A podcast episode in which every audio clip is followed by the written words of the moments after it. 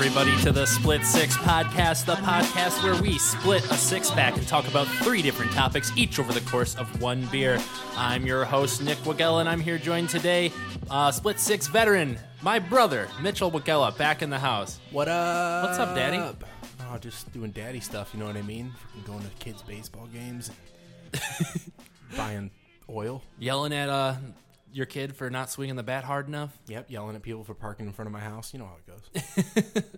Uh, nice, good to hear, uh, Mitchell. So uh, why don't you hit us off with some two truths and a lie to start us off? okay, all right. So let's think here. Let's think here. Thinking, thinking, thinking, thinking, thinking, thinking. In fifth grade, I spent the night in Frankenmuth. Okay. In seventh grade, I had a teacher push me into a computer. Okay. And in 11th grade, my drama class teacher allowed me to write a play that involved eating hallucinogenic berries and losing the keys to a spaceship. I'm gonna go with you did not spend the night in Frankenmuth. Nope, it was C. No, so that just sounded a little too ridiculous, but good, you got me there. I'm just kidding. It was A. Oh, oh, so you I didn't know. get I me know. I there. also didn't letter them, and now I'm acting like I did. But you're gonna have to roll with it, baby. I'm a little stoned baloney. um, of course, Mitchell. And you know, speaking of that, what are we drinking tonight? Tonight we are drinking. Speaking of that, what is this? Treefer Madness. That's right. It's by Shorts Brewing. Hops open the door. American Indian Pale Ale. And Shorts, for some reason, doesn't like to include the alcohol content on that. So give me a second while I look it up on my app. And Mitchell, why don't you tell us your favorite quote in the meantime? Oh, my favorite quote. I did have that one prepared. Is "Open your eyes, look within. Are you satisfied with the life you're living?" A little intense, but I like it. That's your favorite quote? That's my favorite quote. Wow. You know That's who it was so by? fucking lame. You know who it's. You know who it's by? Uh, who? Mister Sir Bob Marley. Oh, cool. Of course it is. Um, uh, uh, Tree for Madness is a 6.8% beer, so let's get crunk. Alrighty, let's. Do, well, fuck, six point eight percent. yeah. I'm gonna drive home after this. Yeah, you might want to wait a little bit. Wee woo, wee woo, wee woo. Can't catch me by the time you hear this. It already happened. Well, um, let's find out what this tastes like. Will you uh not do anything because I have a bottle opener Oh, yeah, right I- here, my brother. I know. I have two of them in this room for a very specific reason. Cheers. This is gonna be terrible. This is going to be great. It's gonna be garbage. Oh, my God. That is so good. That's pretty good You like it? for an IPA. It's not bad. It's kind of a lighter style. I mean, not alcohol content wise, but it's not as hoppy, which is surprising because it says hops on the door, yo. Dude, the hops is on the door. So, Mitchell, what are we going to even talk about today? Should we give our listeners a preview? Because we haven't discussed this at all. Yeah, you know, I mean, I was thinking we could talk about. I don't know. I'm just going off top here. Maybe in this order too. Thirty minutes or so of sports. Okay, I'm okay with that. maybe 28 minutes of entertainment and then like a little bit of silent time and then followed up by uh politics. I don't know. The silent time, just 30 minutes of direct eye contact? no it'll be just two minutes of Oh. silent time. Okay. but yeah i'll do that too. You already know we're getting down tonight. So, Mitchell, how was your weekend? I know I saw you for most of it, but uh weekend was pretty cool. Played some did i play mini sticks on friday? Is that what i did? What did we do on friday? No we were here. Oh yeah. Friday hung out with Friday we played basketball. Yeah, played some basketball, hung out with Midnight my drunken basketball. Our friends, midnight drunken basketball. You know how we do. You know how we get down. uh, Saturday, I went and uh, partied over at Ross's. That was pretty fun. You know how we do, you know how we get down. Fucking bust out the shout out to the Dolphin. Shout out Jesse Colleen. Um, Big shout outs there. big shouts out. Sunday? Uh, shout out Rossi B for hosting. Uh, Sunday, I oh, I also worked at Benny's on Saturday, so that works. Um, but Sunday, I what did I do Sunday? Well, Oh, I went and got my car from Ross's at two, and by went and got my car, I meant hung out there from two to six, and then went over to Crook's house and played we played mini sticks that mini night. sticks. Yeah, Yep, you and Crook took down me and Jeremy. We are, I believe, tied up on all the games we played together. Mm, incorrect. What do you mean? Wait, are we? Yeah. Yeah, for sure, dog. Beer number one. Sport. All right, on to sports where we continue to be in the dead zone of all sports, but football is ramping up and baseball season is pitter pattering by. The Tigers make a trade today? I don't think so. I have no idea. Uh, do you care? We're not talking about baseball today. Sorry, if you came here for baseball news, it's not gonna happen. Yeah, go go check out some other stupid podcast like called like Sticks and Balls. I hope what you're ready to hear in this entire sports section is NFL and maybe fantasy. Then we'll get into some other stuff if there's time. Well, we got to start with our hometown team, the Detroit Lions. Um, this last weekend, they signed Mike Daniels from uh, the Packers. Yep, Um, uh, former Pro Bowl defensive lineman. Uh, had an injury last year, but should be coming out strong and making our defensive line one of the top units on our team. How do you feel about that? I think it's great. I mean, I think we already had a good starting lineup, and now we just have a guy where even if he's not like at his full potential, Mm-hmm. He can be a good rotational player. Dude, we're I gonna have like a great rotation because we got Snacks, we got Daniels, we got Hand, we got A'Shawn Robinson, um, and then we got on the edge uh, Flowers, and I don't really know who's the other edge rusher, but Romeo Okwara. oh, okay, pretty good, pretty solid. Should be uh, exciting. We're gonna have um, Slay back. Our safeties should be okay with Walker and Diggs. And then we just got to worry about whatever the hell's going on in our uh, linebacking core and our opposite of Slay uh, cornerback. Yeah, I mean, I think it's going to be an open competition for now. I really just, I just kind of hope that it's not Teez Tabor. I want him to be good, but I also don't think that he is, and I don't want it to Yeah. like be a bad call again. Right. Um, but other than that, I mean, I think Justin Coleman will do great fine in the slot. He might be able to move outside from time to time.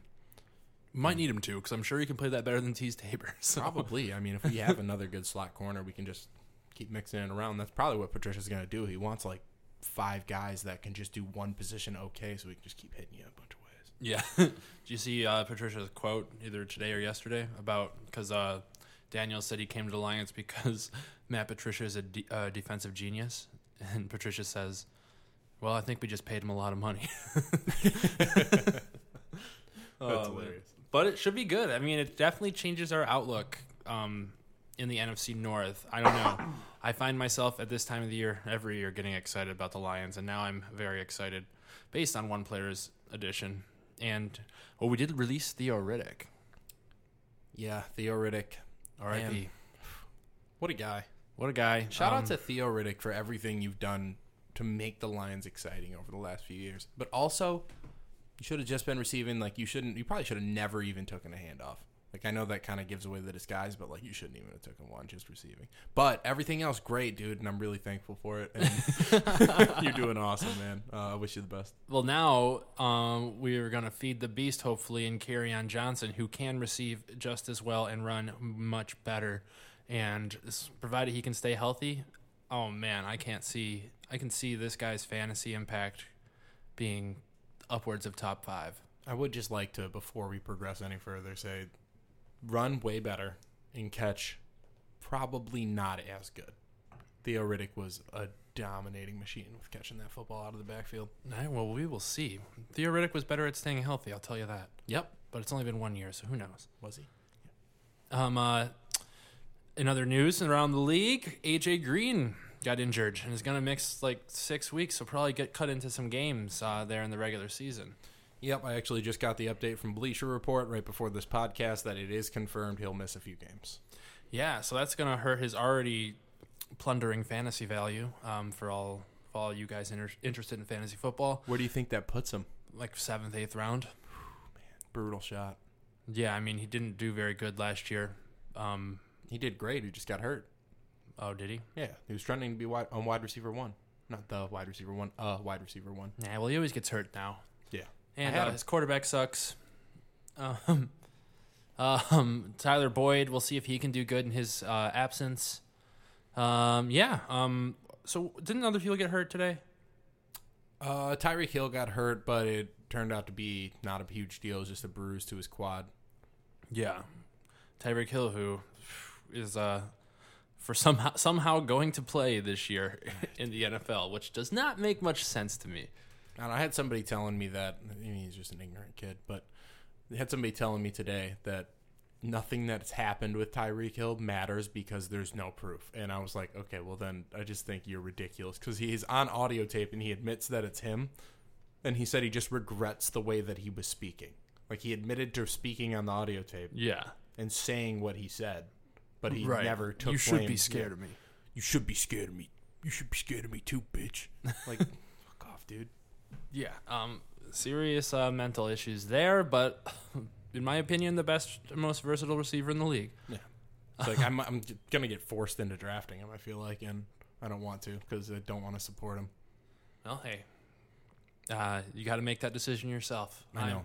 I'm here to win. Yeah, I know. But I'm also thinking about drafting Zeke, and I think that guy's trash.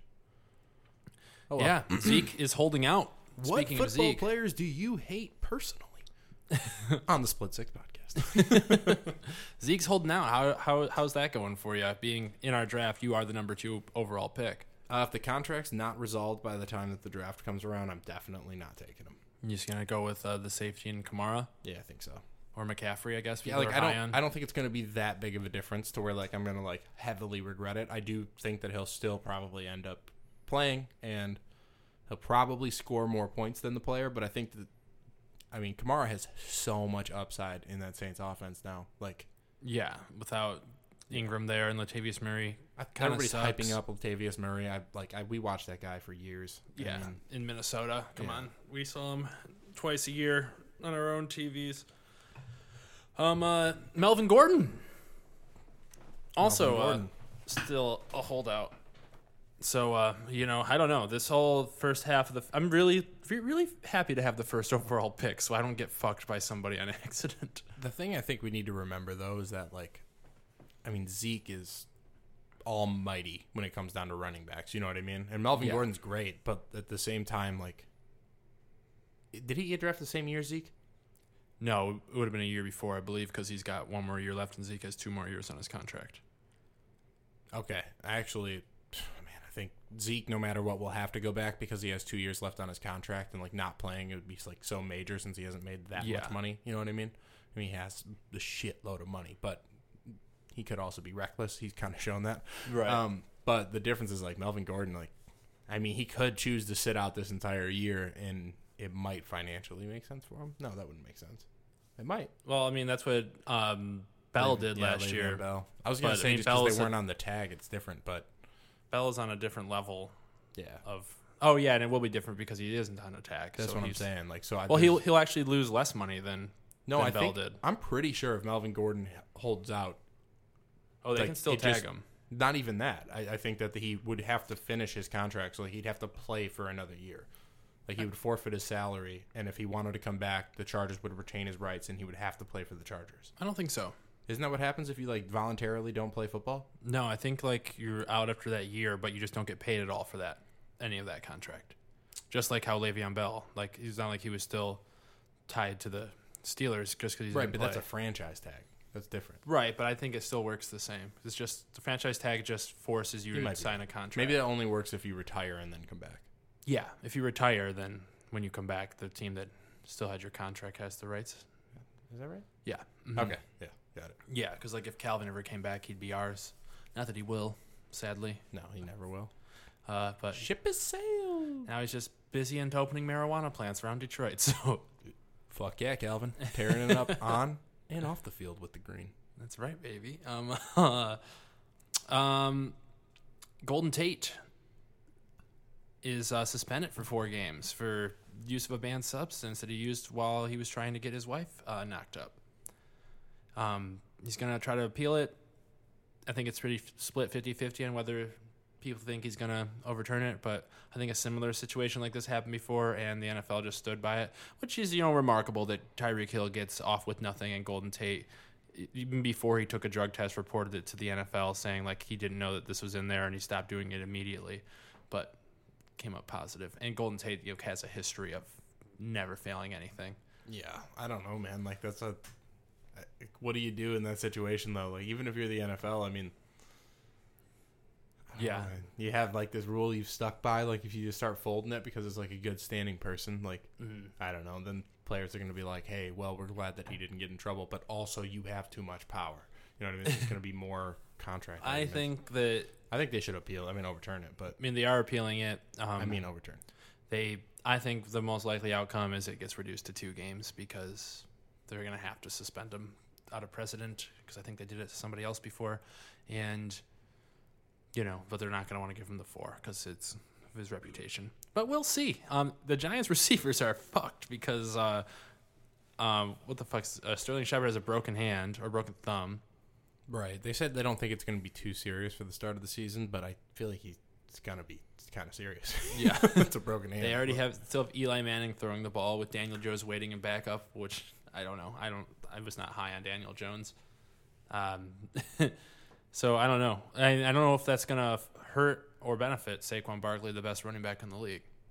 Um, I mean, I personally think it's gonna hurt him probably because like it puts more pressure on him.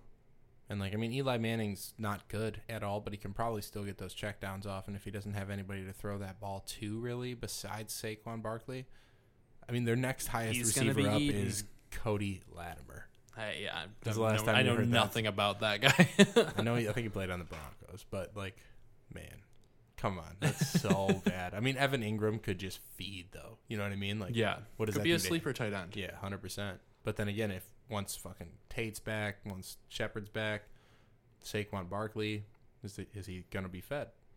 I don't. It doesn't matter if he if it opened up for him at all, then that's great for him. He just he's just so good. Like he's a generational talent. I was talking about Evan Engram. Oh, oh, oh, my bad. Um, he's just so good. He's just like a generational talent. He'll probably, You know who I think uh, is gonna not do good this year is fucking David and Njoku, dude. oh yeah, Yeah, just because like there's so many players on the Browns, man. Yeah. I mean, Jarvis, Odell, Nick Chubb. Then they'll have Kareem Hunt. Like I guarantee they do two running back packages because Kareem can catch. You know what I mean? yeah. And like Nick Chubb can run. Like it's, it's gonna be fucking wild. I mean, that team is could be really good. This is like I've been saying. This is the closest we've ever been to a Lions versus Browns Super Bowl. yeah, probably. I mean, the Browns are like the fifth overall favorite, but with Tyreek back, I don't really see anybody beating the Chiefs. Um, except for the Patriots, of course. They could always beat anybody, but we'll see what happens with Brady a year older and Gronk no longer in the league. Yeah, and their top wide receiver is Julian Edelman, and then N'Keal Harry. Yep. Or I guess you could make the argument for Josh Gordon if he decides to somehow come back to the NFL again for like four well, games. We'll see. I don't. I don't know. That, that Josh team Gordon with always figures 175 yards and three touchdowns, and then oh no, he retired. Any chance the Patriots don't make the playoffs? Right. I mean, it's like they've made they've missed the playoffs like once. I think since 2001. yeah, with Matt Cassel when they went 10 and six. They went 11 and five. 11 and 5. Fuck. That's nuts. That's you know how mad I'd be if I was a Lions fan and we missed the playoffs going 11 and 5? Yeah. You know how mad the Patriots were? They're like, oh, whatever. Yeah, they're like, well, I mean, guys, we we could have done better. Okay? Yeah. And we're going to figure out who didn't do their fucking job and drink their water. But yeah, Tom Brady continues to be the masterclass of all athletes among all sports. Um, Jesus, what a guy. yeah, what a what a weird What a weird guy. what a weird team. What a weird dynasty. That's so weird of a dynasty. Like they- Just they never win bad. with nobodies all the time. Yeah. Like who knows if Trey Flowers is even good? I know, man. It's gonna be. I I hope he is. I mean, hopefully Matt Patricia knows because he coached him for years. Ah, I hope so. I hope so, man. I hope that there's not like just a true genius behind Belichick and he calls everything and hires faces and like just lets them go get their own coaching jobs, but like has them sign non-disclosures where they can't say anything about it. You know what I mean? Yeah. That's Well, probably the reality of what it is. I doubt that. um, Would you be that shocked though if you found out like somehow like the the legalness of it just dropped and like they could talk about it? And Matt Patricia came out and said like, yeah, well, I didn't actually call the defensive plays in New England, and like I didn't even draw up the schemes. Like all I did was like take his book and then I could like do it. I just read it on the sidelines while people were playing. yeah, like I just looked like looked the part, but I do like want to be a coach. So like this is important. Still, I should I still should be the coach. Well, we'll see. I don't know. Um, it's I can't wait yet again for the NFL to be back. Um, I think this is going to be. We're gonna have one more season after this before we potentially have a lockout for probably half the year, because it seems like both sides are. I mean, I don't know if they'll let that much money go to waste, but when the CBA runs out, the players want guaranteed contracts. The NFL executives want 18 game season, which should be Why? should be too much. Too Why? much. And then didn't you say that there was some stipulation where they want the players to only still be able to play 16 games? I, I heard that. I'm not sure if that's valid, but Oh, man, like that'd be crazy. that'd be so nuts. it'd be so stupid if every player can only play f- 16 games and you have 18 game season. Like what? What? Like, I mean, honestly though, I'm kind of down to throw some sort of rule like that into a fantasy league and just try to do it like that. Like, you only get to start your players 11 games. and you get more roster spots. Like, you get 20 roster spots, but you can only start your players for like 10 games. Oh no! Fuck that. That'd be so stupid. You'd have to get so creative. I want them to do. I want them to move it to 17 games. Have one. Each team plays one game in London on a neutral field, so they still have eight and eight home games, and then one neutral field game. And game. I think that's a way to balance it out. London or Mexico City. Yeah, just like maybe like two weeks in the NFL. Like everyone, there's just like this two week period where like all the NFC's playing in London, and then the next week all the AFC's playing in Mexico, and then like there's bye weeks after each of that. Or they can just call it International Week and like do even more than that. You know what I mean? Go Yeah. to multiple different stadiums around the world. every like you know every team is playing in a different country across Europe. That'd be great. We should email them this. I, d- I doubt they've ever heard anything along these lines in the history of their league. How would they? I mean, I'm just a stupid idiot that hosts a podcast about drinking beer. How would they not thought of this? Yeah, it's a joke. that was the joke, my friend. oh, Mabi. Um. Uh, so what else is going on in the sports world? How do you feel about people? Some a lot of analysts ranking Christian McCaffrey as the number one running back. I mean, I get it, especially because I mean, most you're talking like not in standard. Yeah. Well, I mean, half point I think is like pretty much the standard now. I think PPR is the standard now, personally. But um, like, I mean, I kind of get it. No, people are rebelling against PPR. But that's the thing. Like, uh, I mean, so Saquon can catch. I get it, but like, he's not like you know, he's not Kamara. He's not McCaffrey with receiving numbers. Like, because they're gonna run him more because he's so talented running the ball that Yeah. he doesn't need to be that receiving threat. You know what I mean? But What it's did Saquon finish two last year? I think so. We were behind Gurley. Yeah, I think so. Was, was was McCaffrey three or was it? I'm not actually sure. Hmm, I guess we could probably easily look this up, but I don't want to. No, it's not worth it. but I'm just saying, like with the receiving upside, and especially if like if Cam Newton's better, just like I mean, Cam Newton used to be a consistent top three to five quarterback every single year, Yeah, and like if he can get better, then I think McCaffrey gets better, especially in the receiving department. And like I mean, even like four more touchdowns in the receiving department would have probably had him at two or one. You know, yeah, so eh, I, I see it, but I don't agree with it. yeah. No, I don't agree with it. Guy's tiny. Um, you know he's good, but he's small, and that just doesn't really work out normally. I mean, I think I personally would draft if there was no contract issues or like legality issues. I also saw that Zeke is now like I don't know subpoenaed or whatever the fuck it is, something in Texas for a car crash that happened, and he's like part of the investigation that the Dallas Cowboys covered up the car crash to ensure that Ezekiel Elliott would be able to play in their playoff game. Of course they did. So like, I don't, you know what I mean? Like, I'm thinking Kamara might just be the better choice. You know what I've heard about Kamara? He's very slippery on the field, and he plays for the Saints. I don't know a single thing about that guy's personal life, as it should be. It's not his life. Like I know everything He's about got gold teeth. Zeke. He's throwing security guards to the ground. To be fair, they're being a little aggressive with him. I get it, but I mean, come on, dude, pulling shirts down in public. Just live your life in private at a mansion like every other rich person, dude. you know, you can live your life fine. Well, don't live your life like those fucking scumbags. Just I don't just be better? yeah, or be better. But I'm saying if you're gonna be scummy, be scummy on your own land with people that want to be scummy too. Uh, that's Don't a bring dangerous precedent, but sure, I guess. I mean, if everybody in that house wants to be douchebags, then they can act like douchebags. so, what running backs would you take over McCaffrey? Like, and and like take away the contract and personal stuff. Zeke, Saquon, Kamara. Just those three. Yeah, You see, I would take David Johnson, Le'Veon Bell, and probably Melvin Gordon over McCaffrey. I just don't. I don't get why. I just I don't like him. I mean, he he finished what three or four. Eh, maybe. But I mean, you got to think David Johnson. I think there's a good argument that David Johnson could be the number one Yeah, again. I get that. Um, I get, okay, so I'll, I'll I'll take off Melvin Gordon, but um, you know maybe I'll probably take off Le'Veon Bell because there's too much risk. So maybe David Johnson is higher than McCaffrey. Is what Yeah. you're saying? hmm And also, you know, I mean, it's too early to tell right now, but Gurley. Um, I mean, look, I think David Johnson could be the best running back in the league. I like Mm-hmm. he's just fucked. You know what I mean? Like he broke his wrist, then he got Josh Rosen, and, or, or Sam Bradford. Like you know what I mean? Like he just had no luck, and he got ran. I think it was what eighty percent of the time he was running in between the guards last year. Like that's insane. right, but they got a new. They got. I, I just really believe in Kyler Murray being able to spread that shit around. And I think Kyler Murray's going to be dope too. But what I don't believe in is the head coach hire, hire in Cliff Kingsbury of Yeah. losing record at Texas Tech.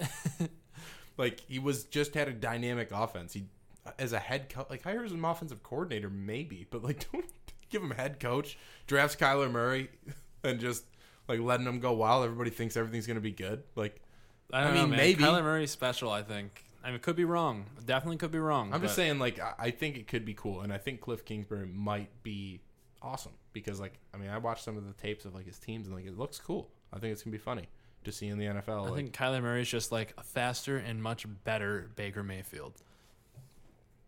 wow, bold statement. Yeah, well, we'll see. Um, uh, Did he take over for Baker?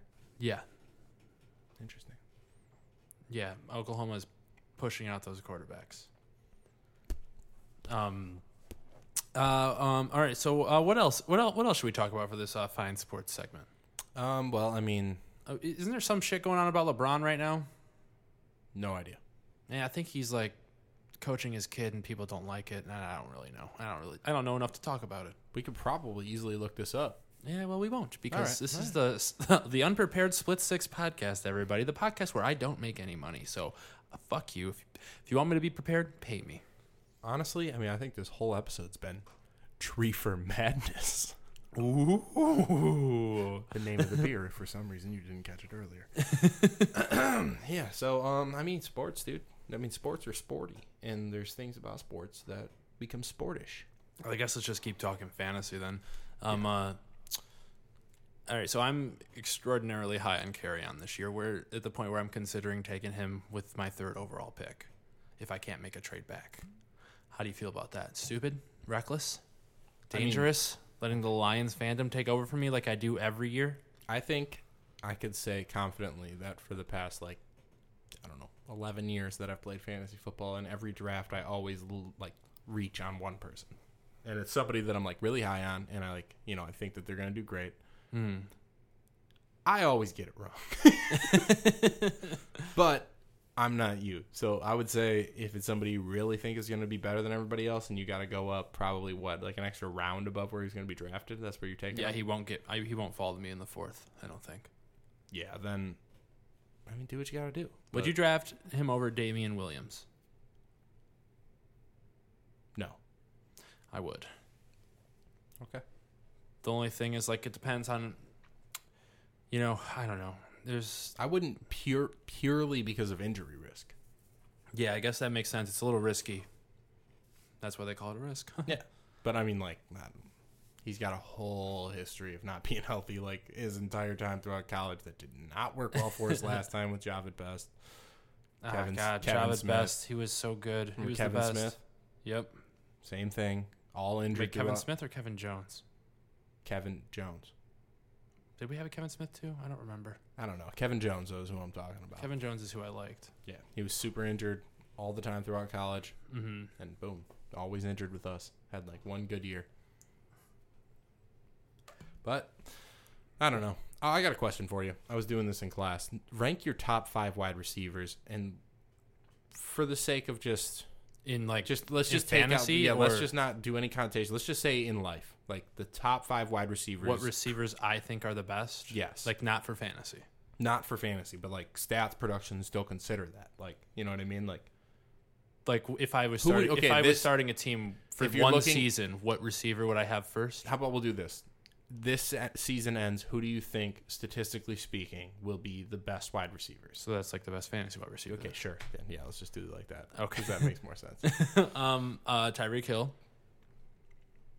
Okay. I would draft him first. Okay. Um, like, well, you know, like if this legal shit like is like for sure going away. Like, if we're I not, get it. Yeah, if we're not but counting I'm that. saying if they all get to play a full season. Okay. Um, this is where it gets tough because it's. I, all right, so I would go out of safety. Julio Jones, Okay. Odell, Okay. uh, Adams, ooh, Okay. and and then Antonio Brown. No Hopkins.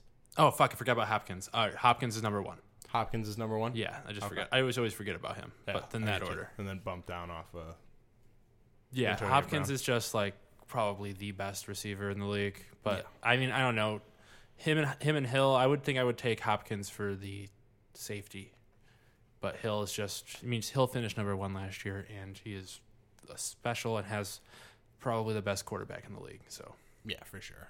I, I would put. what it- would you got? What do you got? Okay, well, I mean, I've been not ranking Ty- Tyreek Hill in this, so like I'm gonna try to be fair and put him in it. Okay, Um, but I'm not gonna put him at two. I'm gonna go DeAndre Hopkins. Then I'm gonna hit you with Julio Jones, okay, Odell, okay. Tyreek, and then I think it's a toss up between Michael Thomas and Davante Adams. Yeah, see, I don't like Michael Thomas as much. Dude, I mean, he set, or he almost he set not the. I don't think the league high. He might have set the league high for receptions last year. Oh, it's either the league Mhm. high or the team high. But either way, he was just he was nuts last year. Yeah, I don't know. I don't He's holding like out him. for twenty million, and he's probably gonna win it. That's how good You he know, um, I was reading a stat the other day that like in the last like twenty years or so, no team has won the Super Bowl with one of the top five receivers or running backs. Which is um Oh, that makes sense. like I, I don't know if it's top five. It might have been top five paid. It's either top five. Paid, no, I think it's top five production wise. Production wise. Hmm. So, hey, there we go for the Lions. That's true. We don't have any huge receivers. We got Ke- we got Kenny Golladay. Yeah. Marvin Jones, Danny Amendola, and now our new stud TJ Hockenson. Oh, T.J. Hockenson, Jesse James, Isaac Nawada, or Nagata. I don't Nawada. Is that our seventh one pick? Yeah. He's sticking around, dude. We're cutting Logan Thomas and keeping him. I don't even know who Logan it Thomas is. And we probably should. We drafted him. I mean, we drafted him for a reason when we have other positions of need.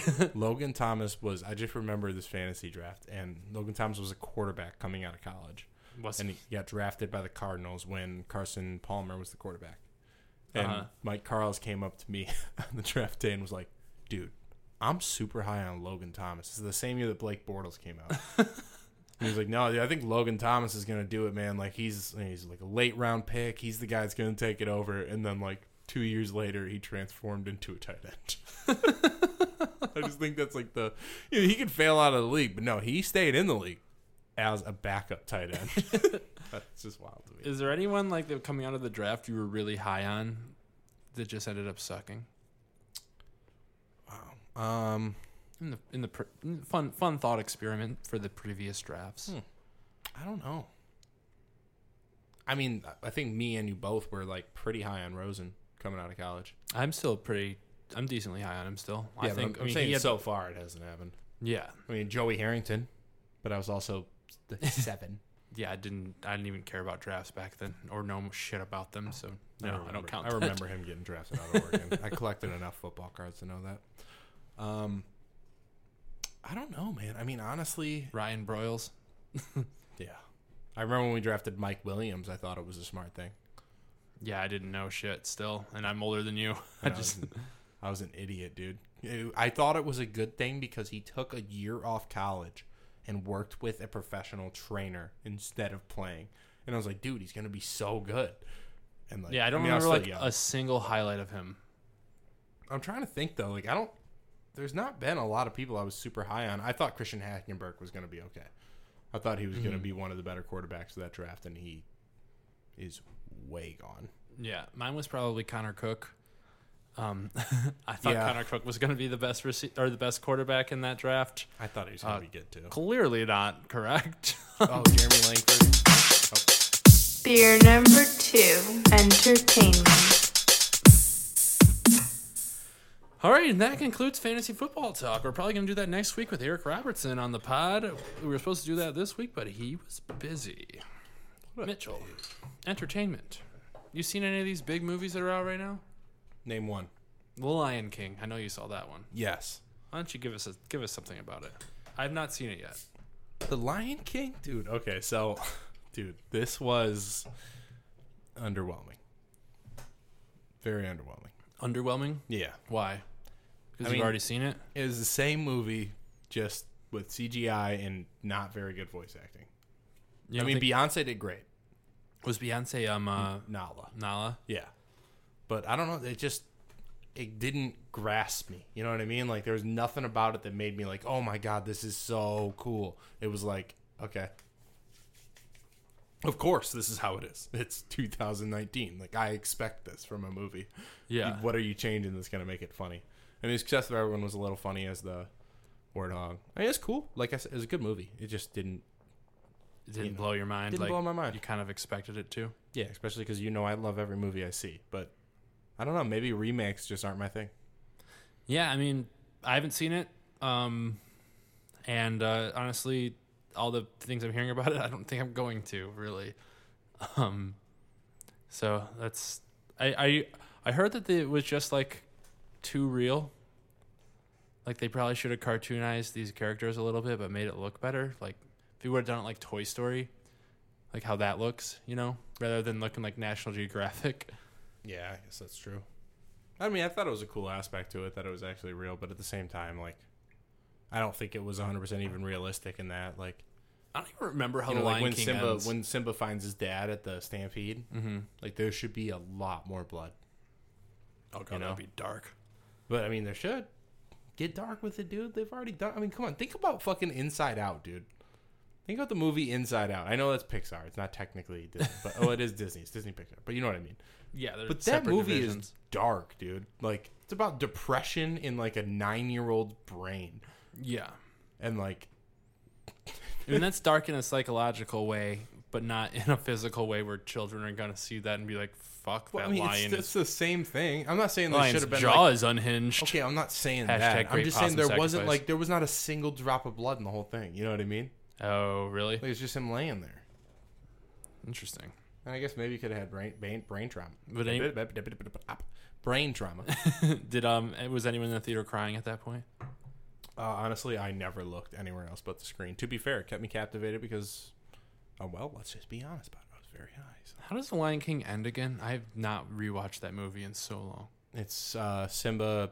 Goes back to fight Scar, right? Yeah, goes back to fight Scar, and then is about to lose, but then Scar tells him that he's like, "You look just like your dad when I was about to kill him." And then Simba's like, "What?"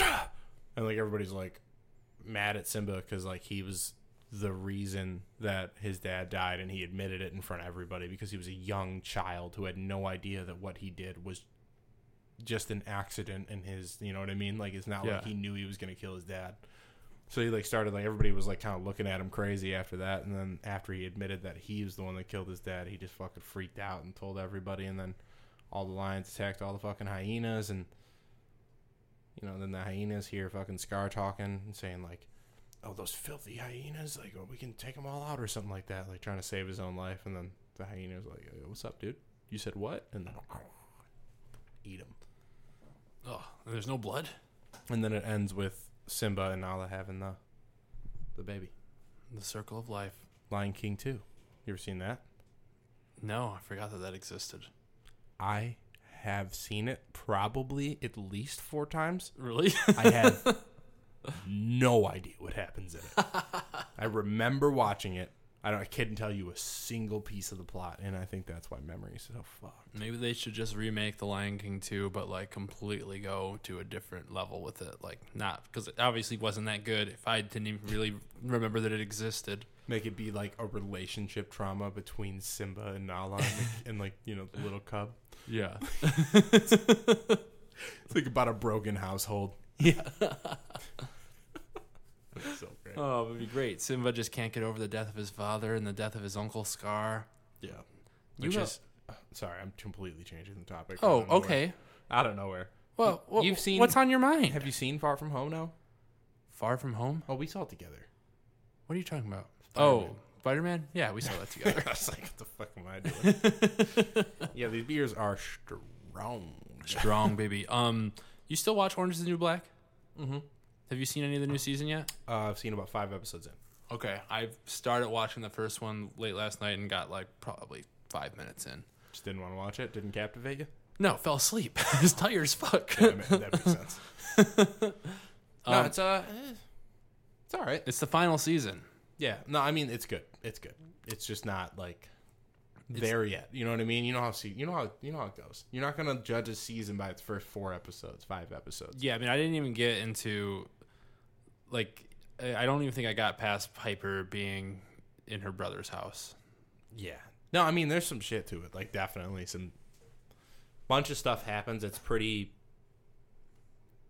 I keep saying captivating, so I'm trying to stop saying it. But Captivating. Oh, S- snaptivating it's pretty dilapidating and um you know you watch it and it's just you're waiting for that moment. You know orange is the new black. So like you Yeah. are waiting for the moment that like you know fucking piper breaks three of the girls out of jail and robs a liquor store yeah, because Piper is not in jail for the first time. yeah piper's out. Oh spoiler alert!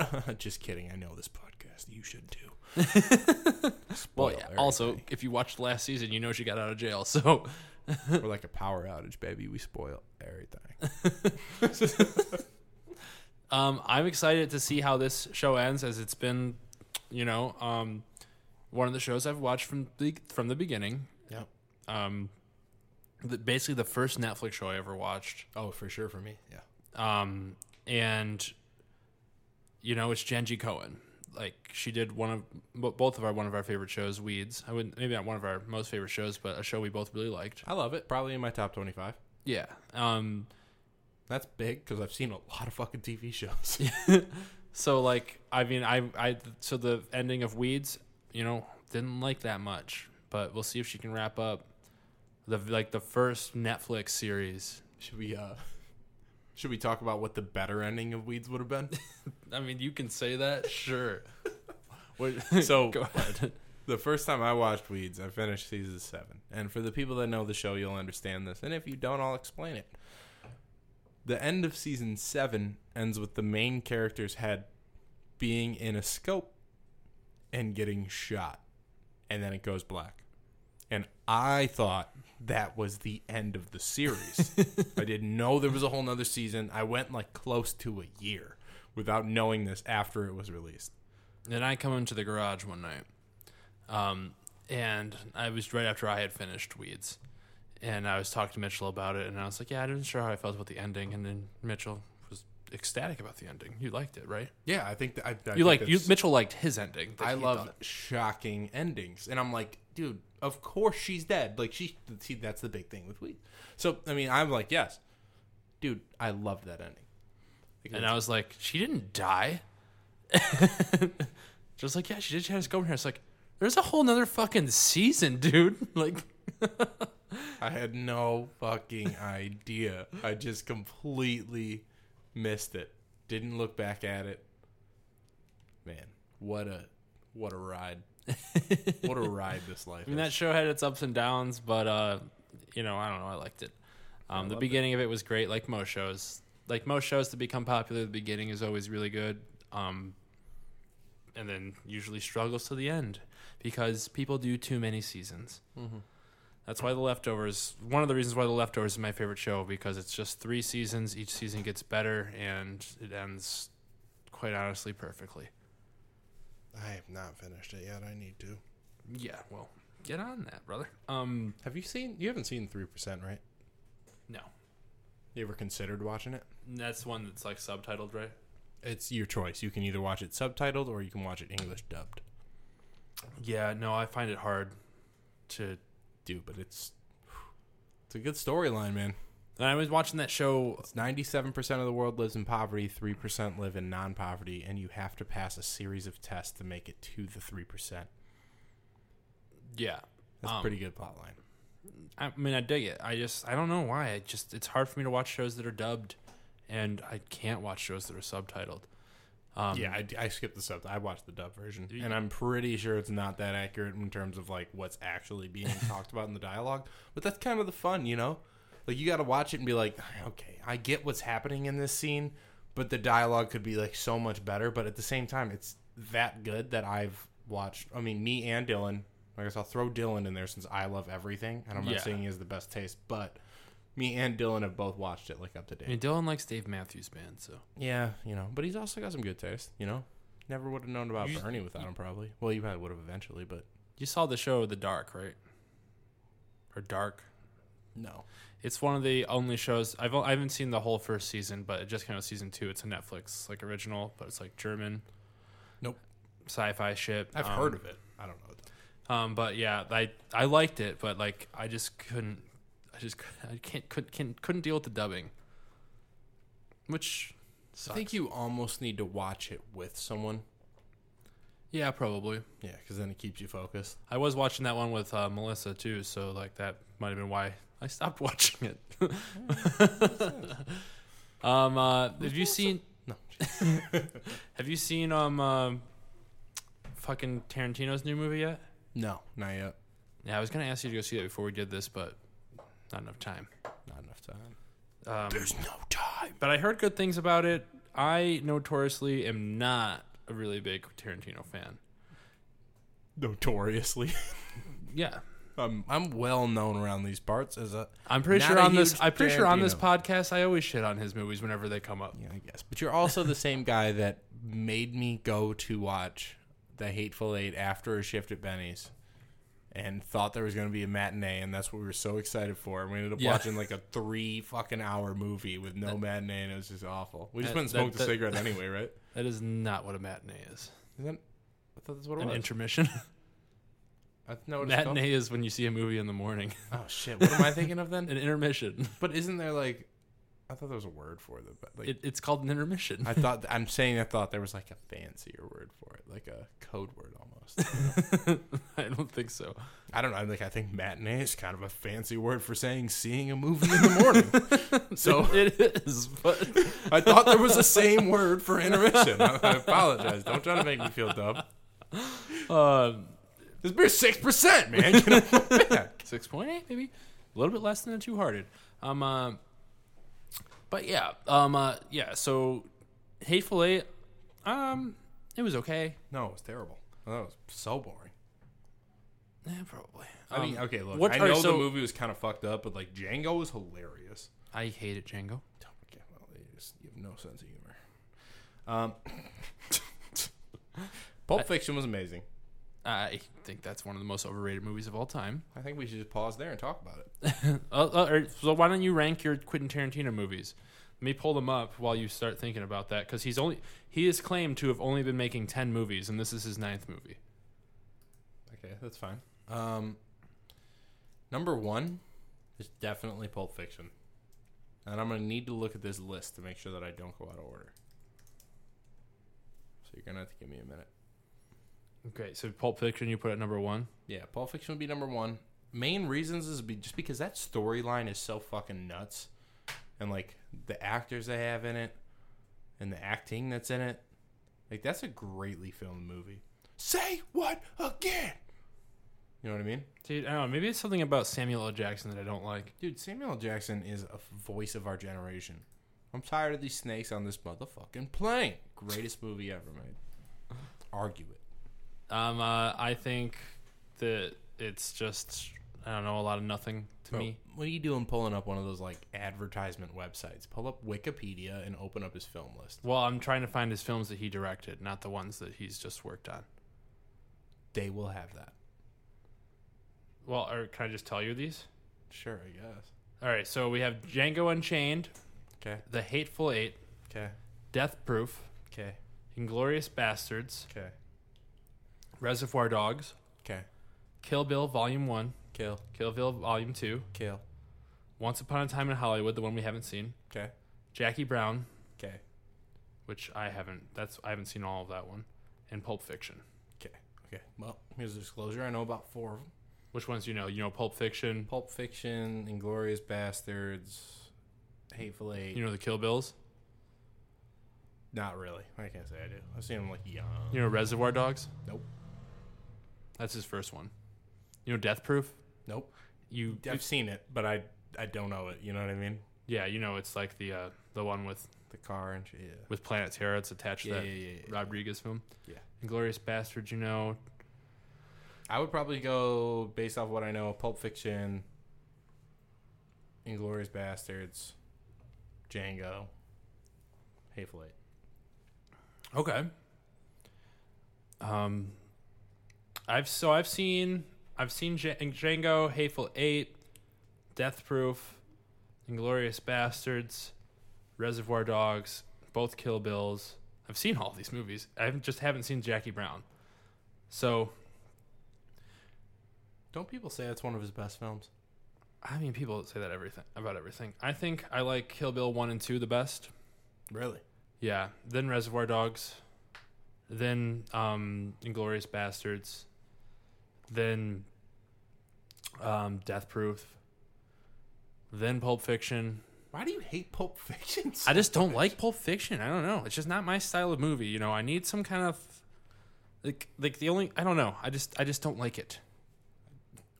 I just don't like it. I, it's hard for me to explain. It's just like just overly. I get it. I mean, sometimes there's just things that you can't really argue with logic, and you just have to argue. It's like emotion. overly violent without like because Kill Bill is definitely overly violent, but like that's kind of like you can get that kind of the world from it 'cause it's like a fucking samurai movie.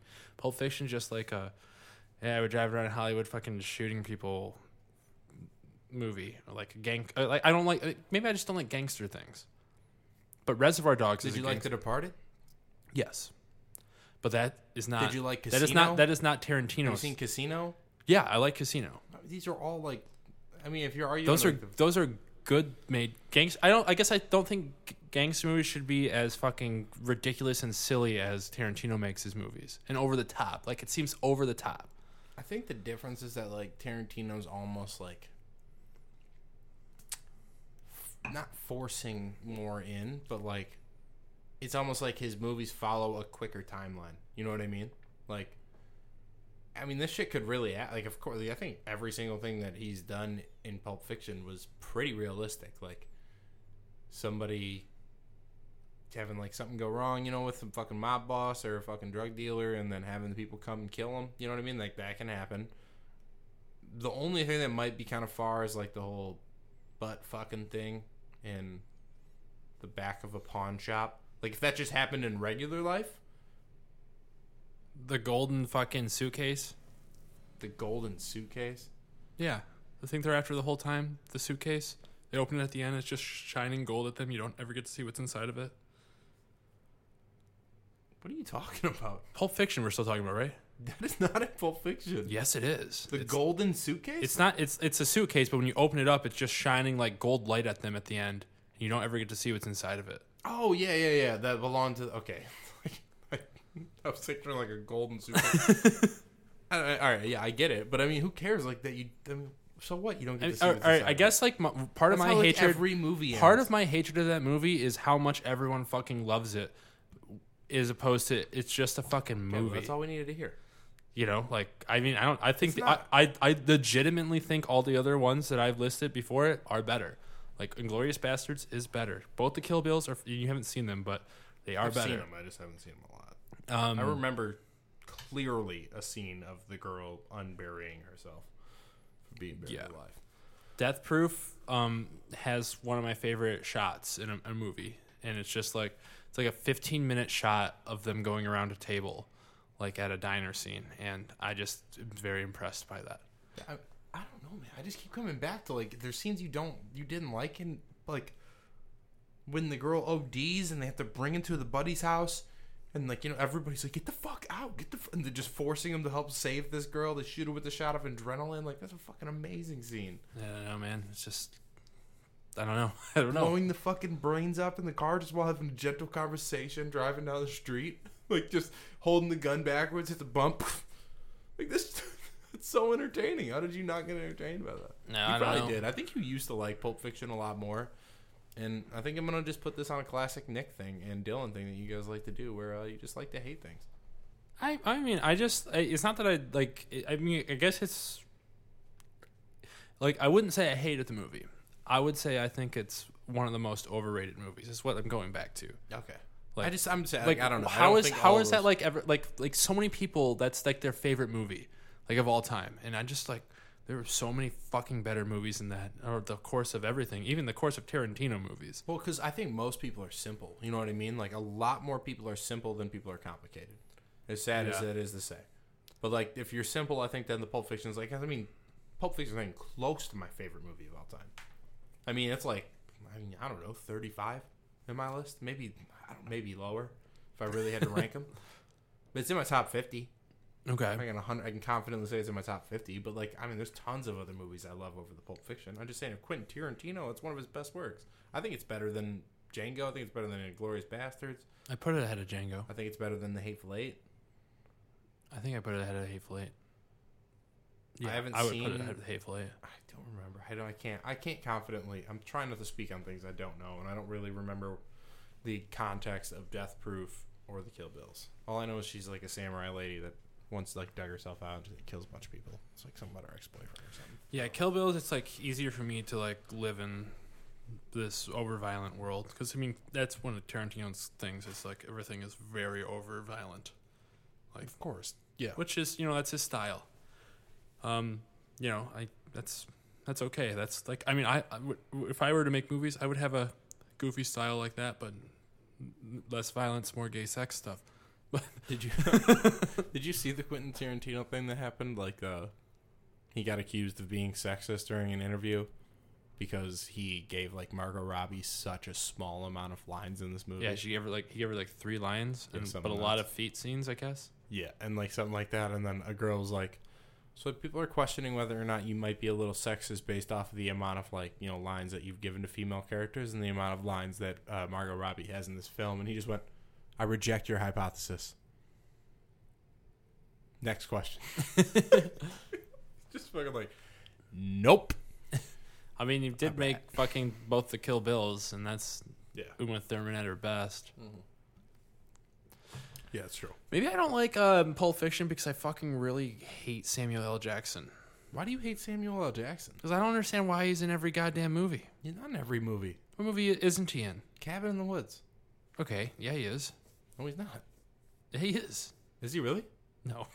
I actually started thinking about. it. I was like, he might work in that little fucking underground. Yeah, bunker. see, like he could be like, why is he in Yeah. all the fucking Avengers movies? Why is he in fucking He's Nick Star Fury. Wars? Why is he in? He's Mace Windu. dude, d- dude, Okay, those are you named his two like most like two of his most notorious roles. I don't know, man. I'm just okay, okay like, well, here's the real questions. Why is he in that one? Why weird is he play like the- movie?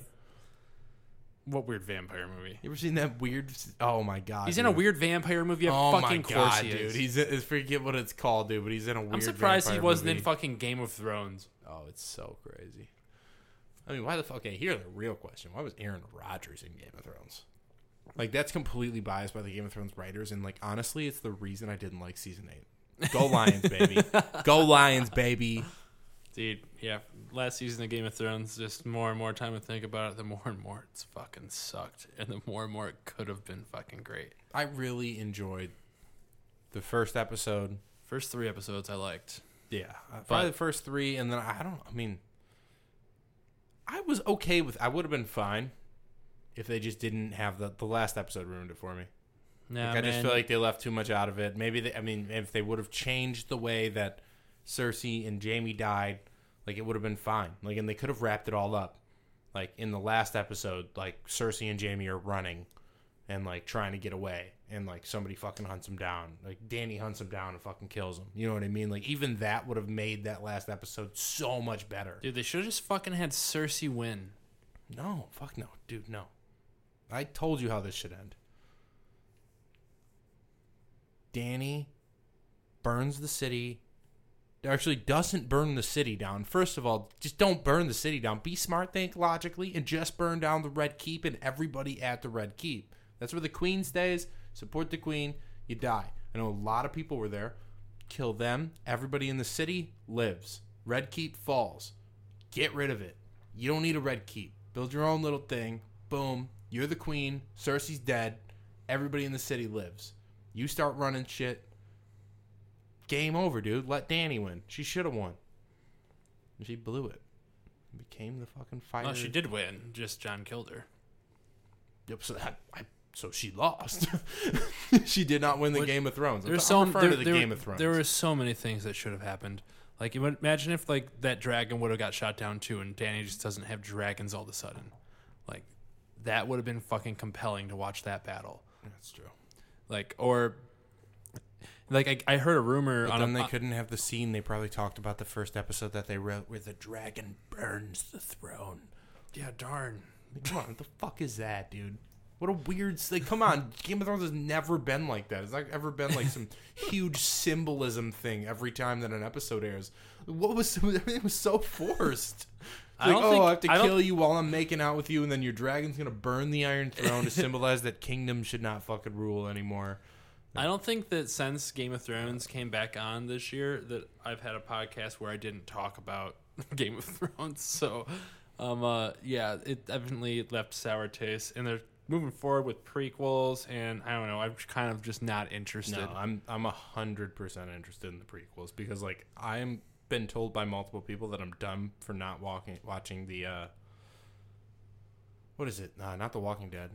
The what's it called? What? The fucking alternate Walking Dead? Fear the Walking Dead? Fear the Walking Dead. I've heard that's really good. Yeah, I mean, like most shows are good in the beginning. Like if they have competent writers, it's where if if it's where they get past like four or five seasons if they can still make it good. Like not many shows fucking do unless it's like a sitcom. Well, then they maybe they should just be smarter about this one. It's a prequel. Maybe- let's do five seasons and end it. Maybe shows should just cap out at like six seasons and just stop. Yeah, Like, just maybe maybe Donald Trump can pass legislation where it's just uh, all television shows have to cap at six seasons. It, you just have to. that would be kind of good. I would appro- I would approve of that. That Like, might be the first move that he'd make that I'd be down with. what show can you think of that went past six seasons that really needed to? Scrubs? Did it? Yeah. How many eight, seasons did it have? Eight. Eight seasons. It needed that seven because no one liked that eighth season. the eighth season was dope. What are you talking about? Well, then there must have been a ninth season, right? Yeah, that was the ninth season. That was horrible. Okay. Sorry, I, I forgot. I only considered that Scrubs had eight seasons. Shit. Okay, well, but it kind of did though. Oh, it's also a sitcom. But it all yeah. oh, yeah, is it? Yeah, Is that a definitely sitcoms? I I consider sitcoms are like comedy shows that like each episode, it, like it kind of ties into the future episodes, but it can be contained in its own. Like you can watch it and understand what's going on without really watching any of the other episodes and still be entertained. Okay. I mean, yeah. Like it has there has I- I plot think points that be- carry out through the seasons. It's probably like a hybrid though, because like there's No, sometimes Scrubs I a think there's certain episodes. Hundred percent, Okay. Well, hundred percent. You can, you can fight me on this all you want. I don't want to fight it. you I want just to you want to fucking go outside right now and fight about this? Simply trying to uh, bring up an alternative point as your co-host. Think of like a drama. You know what, everybody? Let's boycott the Split Six podcast. If you're with me in your car, say one, two, three, spaghetti. One, two, three, spaghetti. Spaghetti. Oh fuck! I wasn't in my car. Damn it. Um, I don't even have any spaghetti on me. Fuck. I got some in my wallet. You want to borrow? Um. Uh. All right. So we're almost out of time here. Um. Wasn't there another movie that came out? Midsommar. Oh, we didn't talk about Midsommar. I guess we got like like a minute or two or five to talk about Midsommar. Um. Which which one of those I, is it? I don't know. I can't tell. This timeline is going too fast. It's definitely less than five. Um. okay, let's go. Let's go. You give me your quick forty-five second synopsis. I'll give you mine, and then we'll talk about. We're not going to talk about synopsis. We're going to talk about how we felt about it. So obviously, Midsommar is about. Um, this is my synopsis. Um, it's, it's about this. Uh, festival in the middle of a summer that is partic- that is created by a village that lives in in uh, Scandinavia somewhere. Scandinavia somewhere, and they follow these certain traditions. And it's about a whole bunch of Americans going with their Scandinavian friend to experience these traditions. And from that point forward, things move a little differently. But the sun So, is always out. very- That's why it's called midsummer. Very dark. Um, Not visually though; it's light visually, dark morally. um, yeah, I liked it. Yeah, it was pretty good. Uh, it was different. It's the second movie by the the chick that made uh, Hereditary, and I really Hereditary really fucked me up. Um, If I had a daughter or a son or any children, would I want them to watch it? No. Would I recommend that my friends watch it? Maybe. Depends on their mental stability. If you're good, you like movies, and you get that it's just like kind of a joke thing and you can get over it, sure. Fear number three, politics. The president grabbed me. all right, Mitchell, we're on to politics. Oh, freaking boy, dude. And our great Supreme Leader Donald Trump has been on it again with some racist tweets, Getting wild with it, dude. calling Baltimore a crime infested, rat filled city. Um, because somebody that uh, is on the, I think the uh, House of Representatives for Baltimore is leading like a commission to like oversight on him, which is his constitutional duty, you know, to check the president. Right. So, um, uh, how do you feel about the president these days? Ooh, man. Uh, not good, Nicholas. Um, I would say that the president, if you had to ask me my approval rating, would be maybe 7%. Yeah, no, um, this guy fucking sucks. He's clearly a racist. We've been talking about how he's a racist for weeks now. Man, and- fuck, fuck weeks, dude. Let's talk about years, man. Oh yeah, I mean, it's just so sad, and it makes this upcoming election so important. And I don't know, I don't know what's happening. It's it's It's hard, it's, it's tough to be this plugged in all the time. I, I don't know. I've come to recently realize that I think a lot of us that feel like these certain ways guide our politics by our morals, mm-hmm. and that I just need to figure out a way to accept that most people don't live by their morals. You know what I mean? Like mm-hmm. even if like they believe one way, they don't truly act that way or have their actions reflect that way. Yeah, Yeah. And Like- a lot of people will contest me on shit like that. Like, you know, hey, uh, maybe I do, but uh, I think that this is going to better overall for people in this country. And then I hit them with the morals again. I'm like, bro, well, what about not this country? There's a lot of people in this world that don't live in America. Like, what Yeah. if we could positively impact everybody? But no, I would say it's a big thumbs down for me over here about Donnie. yeah, it's uh makes these uh, this upcoming election all too important because you know like we just had the the Mueller tapes like come out not tapes but like the his interview. And uh like one of the biggest things that he said that wasn't in his report was like about Russia interfering in our elections and that they're actively still doing it. And um there has been bipartisan proposals in the Senate to, uh, you know, do something about our election security, but they've of course been blocked by Mitch McConnell, and you know, there's not really any reason for that other than the the fact that it helps Republicans get elected when Russia interferes because they would rather have Republicans in our office. And why is that? Um, probably 'cause it's better for our uh, enemies to have Republicans in office. Yeah, definitely. I think so too. They're easier to mani- manipulate. Yeah, I mean, Donald Trump is clearly just, you know, basing all of his judgments on whether people like him or not, and Putin is really good at playing him like he likes him. I mean, I'll put it to you like this, man. An idiot doesn't know that they're an idiot because they're a fucking idiot. you know what I mean? Like, they're gonna not think that they're like, oh, they're not gonna impact me, so whatever, they can help me fucking win my elections. But at the same time, like, you just let them. Yeah, I don't. I don't even want to talk about this right now. Yeah, I know. So, Orange is the New Black came out on Monday. no, um, I don't know, man. I mean, politics has just been getting harder and harder for me to deal with because, like, I don't know, like even the way that the sides talk to each other, though. Like, I think that one side is clearly has a moral ground higher than the other, and like people are going to disagree with that because of the corruption that's in there. But like, you got to understand that the people that follow the Democratic Party, a lot of us are doing this because of what they stand for morally. You know what I mean? Like, we don't. Sure, a lot of us probably agree that illegal immigration is hurting the country in ways. You know what I mean? Like, it can be regulated, and we can probably do some stuff to stuff it. Do we think that a wall on our border is the number one thing? No. But like, we're looking out for the families, and we're not okay with the way that they're being detained. Like- yeah, like um, uh, uh, like I think some legal citizen that happened to have brown skin was detained for three days because they thought he was an illegal immigrant, and that is fucked up. I'll leave it at this, Nick, but definitely start watching the rest of Orange is the New Black because it's pretty spot on too. Yeah, I'm sure it's like they they've been pretty good at being culturally relevant uh, for Yeah. the times that we live in. But I, I don't. I mean, I think morals guide a lot of the party, and like I get that the other side would say the same thing too. But I would say the difference is that sometimes what you're guiding you is religion and not moral. I get that morals come with religion, but at the same time, like not everybody has to have a religious obligation. You know what I mean? Like I mean, I think it's misguided religious religious obligation. Like, Oh, 100%, I mean, yeah. like, Yeah. I don't really think religion says these things. Like, I think that the other certain things you could interpret in a way like to be anti-gay, or like you know, in a lot of, um, well, you've read the entire Quran. Yeah. Like one time through. I, I mean, I can give you like random things. For, I mean, there is a lot of it that talks about peace and like talks about humanity, but like there is also, A lot of sexism.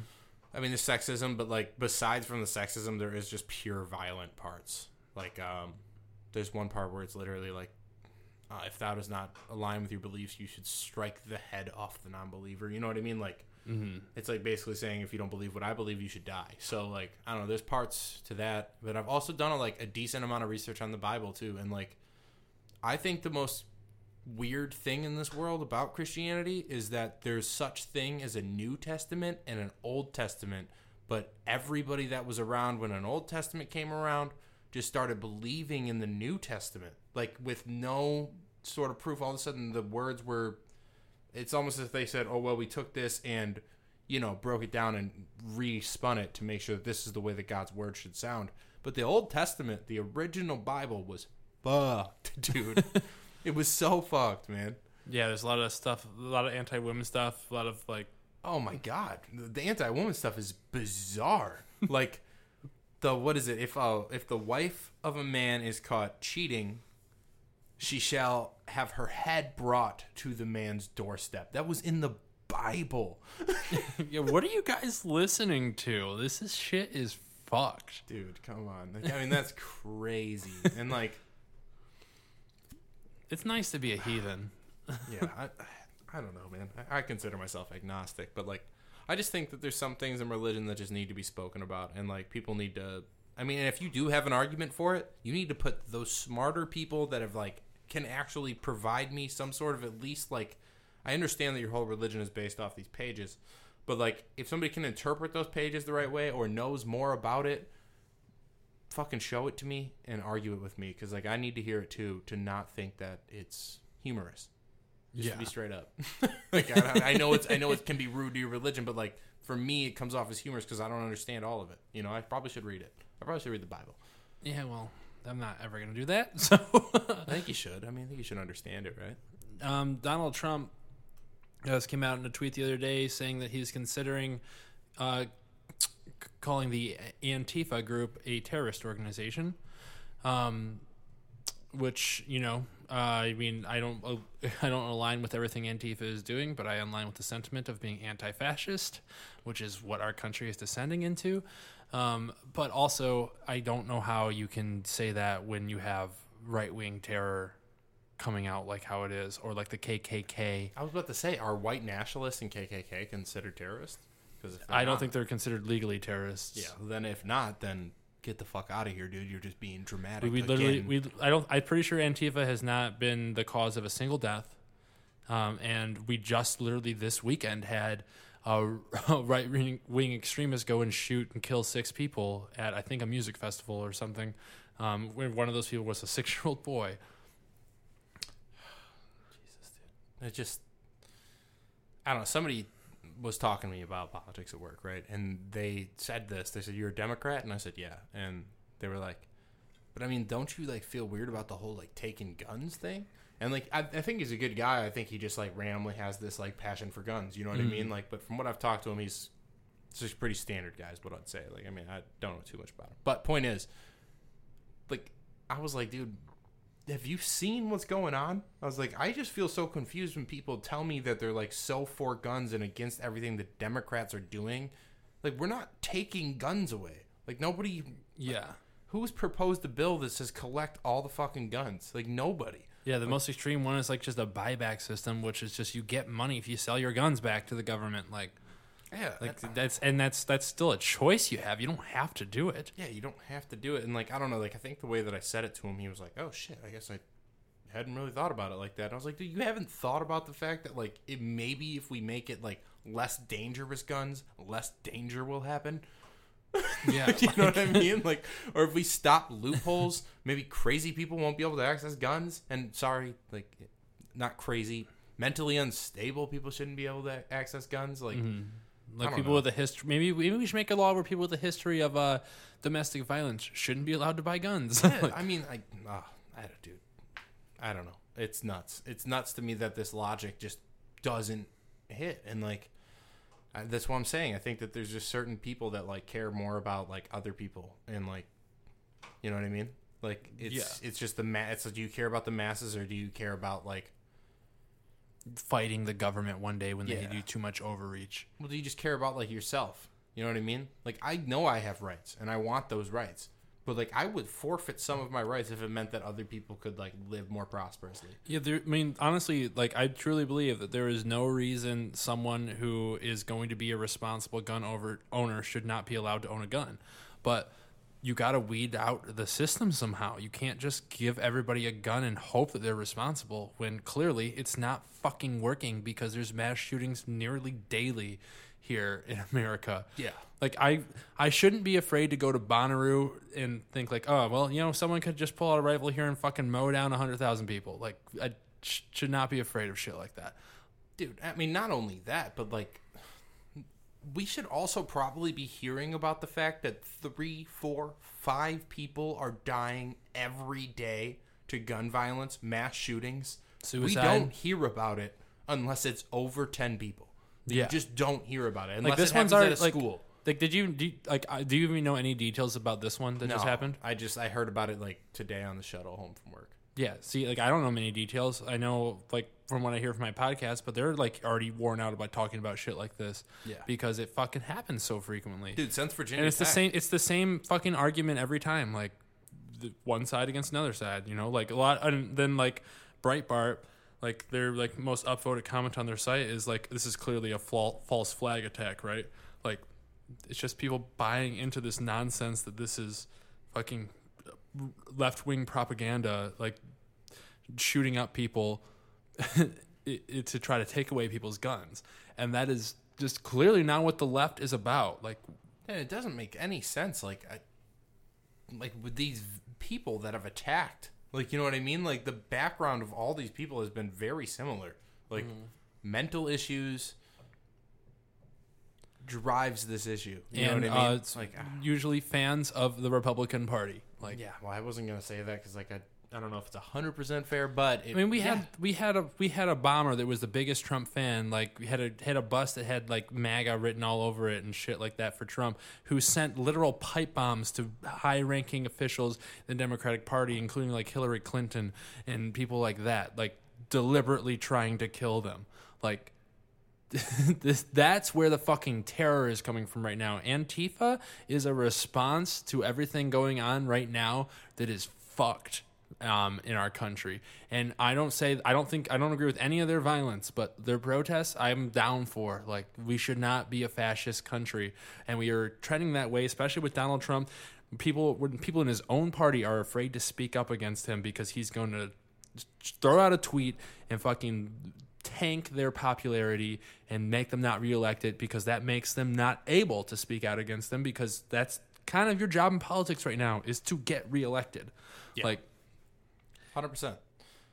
that's why no one fucking speaks out. That's why there's been one one fucking Republican that has spoken out, and it's like a Michigan um, Yeah. House representative from like Grand Rapids that now he's an independent. Um, it's just the one that has spoken out against the madness that Trump And is. see, like, that's the thing, clearly unfit to be president person that Trump is. That's the thing too. Like I'm glad the guy from Michigan spoke out, even if the following is true.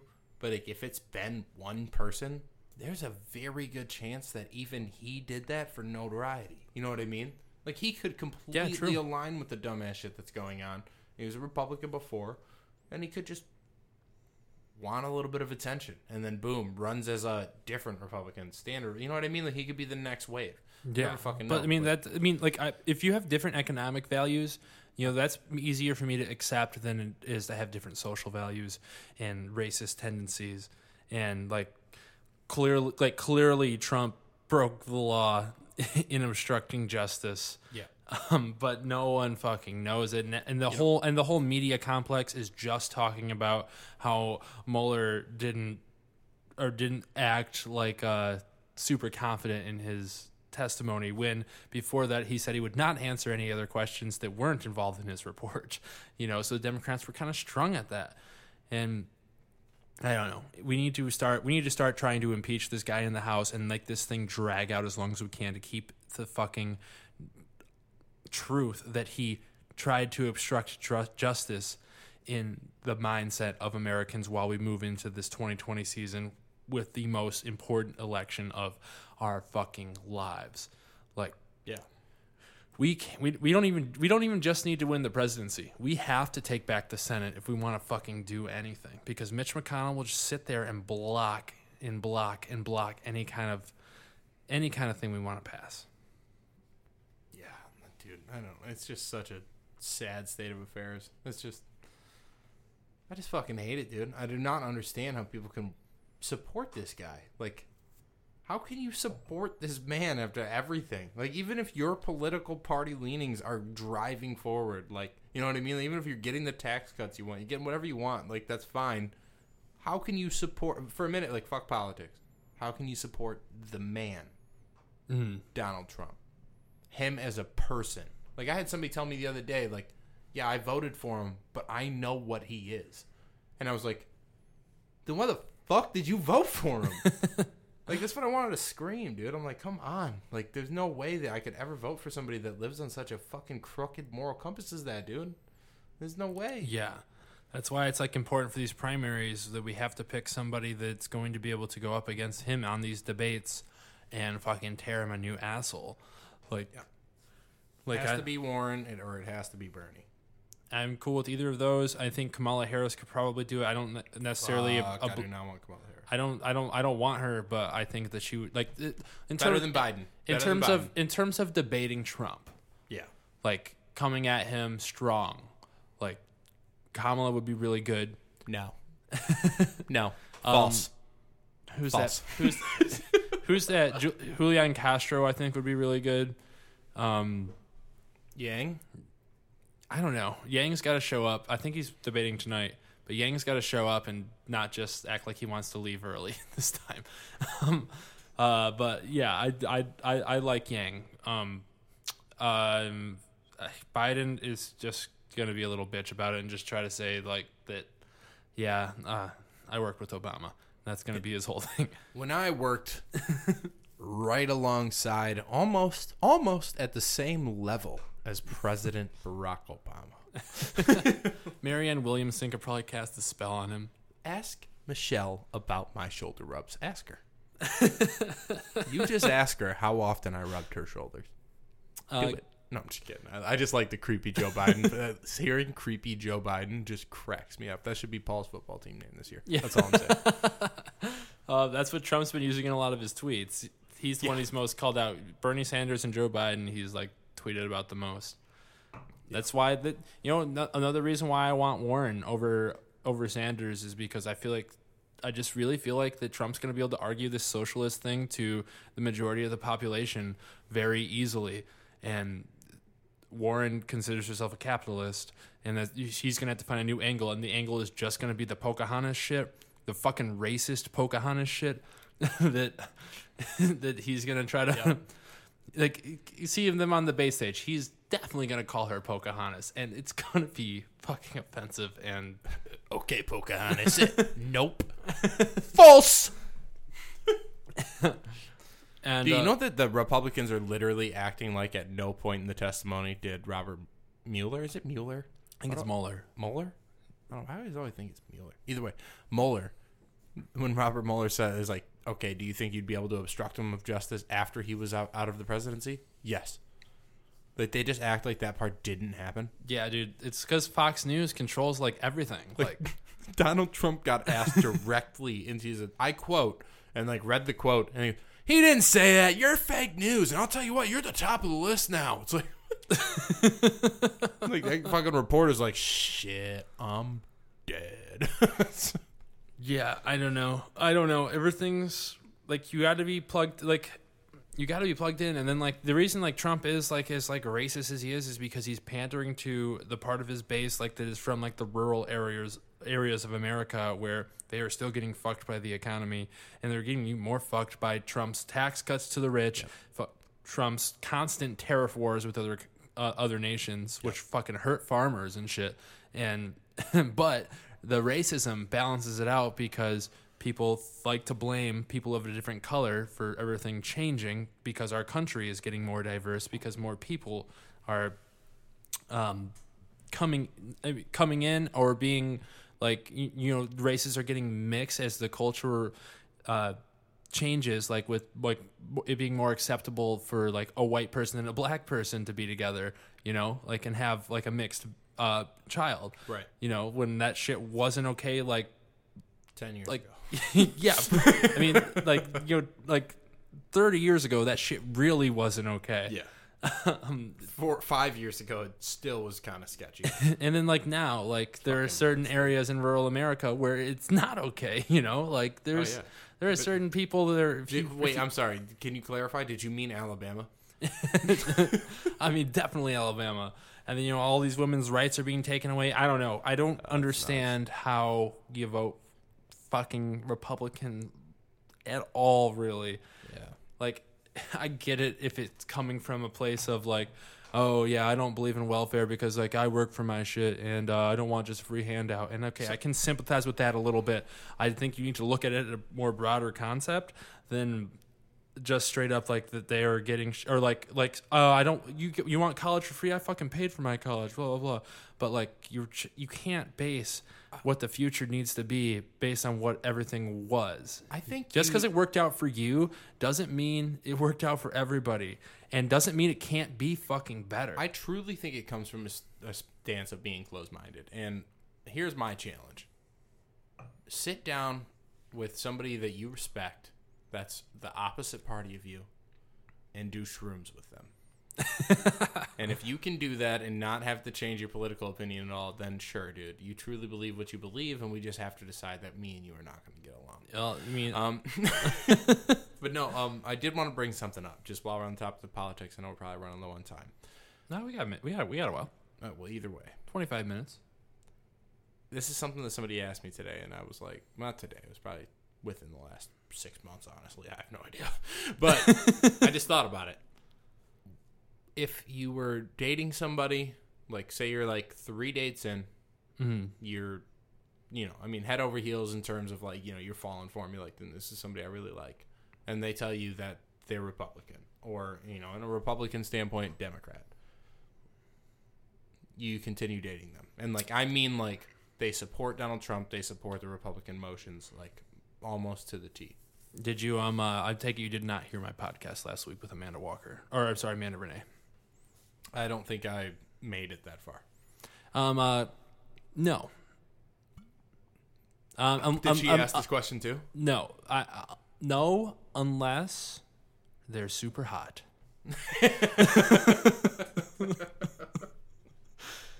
Like, I don't know. But man. like Honestly, for, for I- me, for me, like if- it's something that's like important to you, like how that is for me, that comes up in the first date. Like I'm bringing that shit up. That I'm, makes sense, I am yeah. making a I am making one kind of a Trump or po- politics joke to test the field. And if uh like no, there's no there's no reason for me to be putting myself into like this kind of a relationship when I know it's just going to go devastatingly wrong because of how passionate I feel about being that way. Yeah, I'll be friends with that person because uh, I believe in that, like being friends with the other side, even if they disagree with you. Know, relationship's a step further. It's too far. It's too too far. It's too far. it- it's too far. too far. too far for you. it's like no, No, I get it. Yeah, I don't no, want to. I- I, don't want to fuck you every time and hate fuck you every time. You know, like gotta just change it up sometimes. I just honestly, I think for me, it would come down to like I can't be in a you know, I can't be in a relationship with someone Mm-hmm. if I don't respect you. And I'm not going to be able to respect your opinions on like something that's extremely important. And that's eh, that's going to lead to me not Yeah. respecting you overall because if it all comes down to it, I mean, if somebody's like, "Well, I mean, if it comes down to where she's like, "Well, I mean, what's wrong with me?" I'd "You're fucking Republican." It depends. Like, I guess I would have to have a conversation with you, and if you can adequately like explain your position to me, that's something that's not offensive, like or racist, then maybe I can get like on board with it. Like, if it's like But, dude, if it's straight up economical, okay, maybe. That's the thing, though. Have you ever seen like uh, fuck, man, it's two guys on Facebook: Nick Sadowski, Blake Lucas. You know either one of them? I mean, I've heard the names. Okay, so like I'm friends with both of them on Facebook, right? And it's a fucking constant battlefield. And I like Blake and all, but like I think the way that he argues politics almost makes it more like attacking than thought provoking. You know what I mean? Yeah. Like I like having the conversation where you're like, "Oh, dang, okay, I get it," and like I'm trying to like hold back on the idea of like, "No, fuck that, that's dumb. You're fucking racist." You know what I mean? Like, do I feel that way? Yes, but I'm trying to present it in a different way because like constantly attacking your opponent's just gonna make them attack you, and then what's actually happening is not gonna fucking matter. And like that's my point is that like the Republican side that goes against Blake in this fucking battles will just completely ignore the moral standing ground of it and they will argue it smartly. They'll argue it with statistics, they'll argue mm-hmm. with positive things that Trump has done, and they'll argue it with like a lack of thinking through what the Democratic Party has done. But like the whole time they'll either defend or completely ignore what Trump has done in the past. Like they'll be like, well, you know, I know that he seems like in this comment you may be able to take it in a way where he's going against women, but he's opened up a lot of different avenues to where like mid-sized businesses can grow within America, and also, you know, it's not like he's had like a you know something I don't know. He's not like he's ever been proven that he like raped a girl, and the quote will be something like these this dumb dog congresswoman from this shithole country can't even fix her own fucking country. You should probably go back. It'll be a quote like that. They'll just ignore all that stuff and be like, "Well, look, Dude, I mean, this is guy wrong? This guy literally said that he would go up to people and grab them by the pussy, and I don't know how. And you know what the fucked up thing is? There was a coalition that was like the women for Donald Trump that came out the day after that. The real thing that's fucked up is that there's probably people even that listen to this podcast, and I'm sorry to talk to you, but that heard you say that he's admitted to walking up to people and grabbing by the pussy. You know what they did? They went, "Okay, all right, here we go again." They just keep talking about this guy. Like, okay, that happened, and you need to accept that it happened. But there's Yeah. people that immediately hear it and go, "Oh, we're all right, yeah." Yeah, sure, he's made a couple sexist comments. Sure, he once said he wanted to fuck his daughter. Sure, he's just a fucking asshole and he made fun of like shit old countries like hate.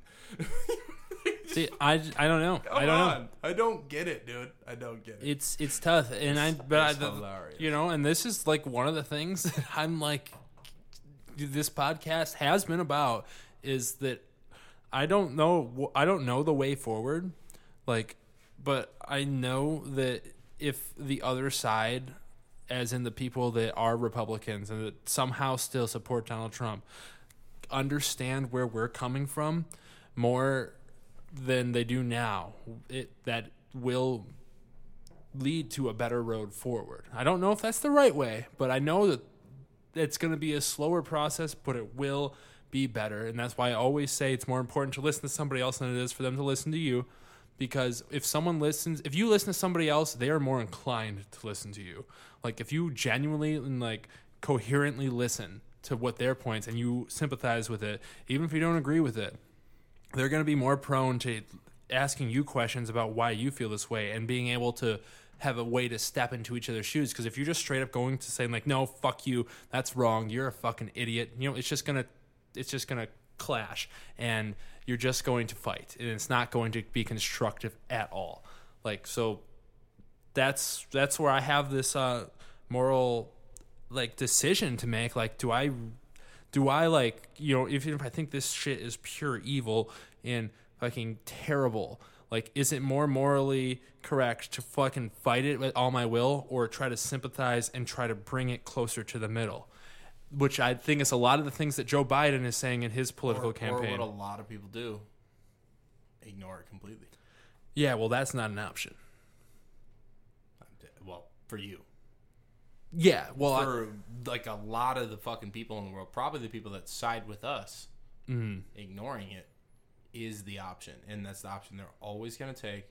And it's not because they don't understand it, and it's not because they don't agree with it. And if they actually spent any time learning it, that they would definitely grow and probably be people like us. But like the thing is, like me and you both had no choice. We had Dylan in our lives. and we, you know, it, it's more than Dylan. Like we are who we are. No, I know. Yeah, we have like we have a great moral compass, man. I like who we are as people. Well, I mean, Mitchell, you're all right, but like, me and Dylan are great. fuck off. Um, uh, F trash. Mitchell, uh, where can people find you? Uh, anything you want to plug? Yeah, probably within like next three to four weeks, I'm gonna be dropping Life's a Mitch. So you should probably start following New me. rap album from Mitchell Wagelas. It's gonna be uh, at at Mitch Wegz. That's W E G Z. And then also on Instagram at Galagella G E L A twice S W E L L A. You should sync those up. Hit me up. Yeah, I know I tried, but you can't change Instagram as easily as you can change Twitter. So I changed mine pretty easily. maybe it was taken. Probably. I Maybe I did change it. Check both. I don't know. Obviously, I write really cool music because like I don't even know what the fuck I'm doing with my social media, so you know I'm cool. Check that shit out, guys. One of these days, once the album drops, I will be uh, releasing uh, one of his songs that we can ride out on at the end of this podcast. Um, uh, follow me on Twitter and Instagram at Nick Wagella. Follow us on Facebook at Split Six Media. Find us anywhere you download podcasts. Please rate and review us. You know, n- no one's done that in a while. I don't think. I don't really know how to check because I don't care that much. Uh, remember, it's more important to listen to somebody else than it is for them to listen to you. And thank you for splitting six with us. This has been episode 109. We'll see you next week. I'm out, bitch.